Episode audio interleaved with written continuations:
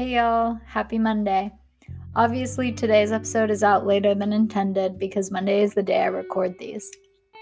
I have some basic multis planned for Tuesday through Thursday and a bit of an exciting one for Friday.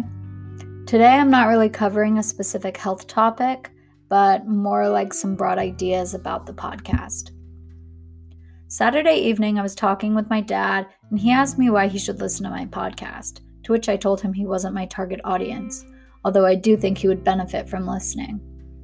Our conversation got me thinking about my motivations for this podcast and its uses, which I'm going to share some of today.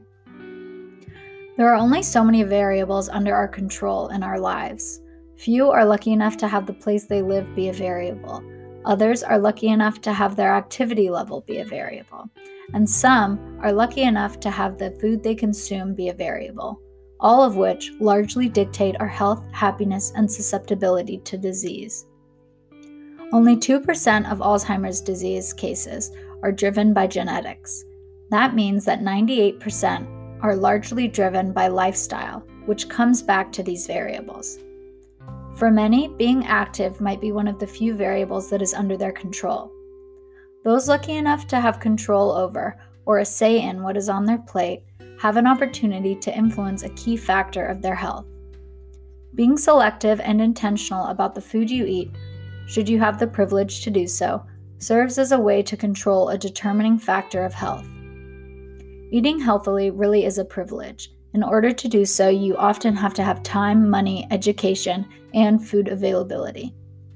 This podcast is designed to give nutrition information in a concise, reasonably easy, to understand fashion in one or two minutes a day. In my opinion, being educated about our bodies, food, and nutrients is vital for overall health. I have been drawn to nutrition research for years and am fascinated by all of the information out there. I feel so empowered to understand that our health is often not determined by genetics and is not predetermined, but is influenced by every minute of every day by our thoughts, surroundings, and nutrition. More and more, diseases are shown to be symptoms of an unhealthy lifestyle, which puts much of the power back into our own hands. Honestly, these podcasts are something I would listen to and will listen to whenever I need a refresher, and I hope others are finding use in them too. I'm planning on starting up another podcast series with longer episodes soon, but in the meantime, I would so appreciate if you could leave me a review and or let me know your thoughts on the podcast so far. I think this was the longest episode to date. As always, thank you for listening and have a good one.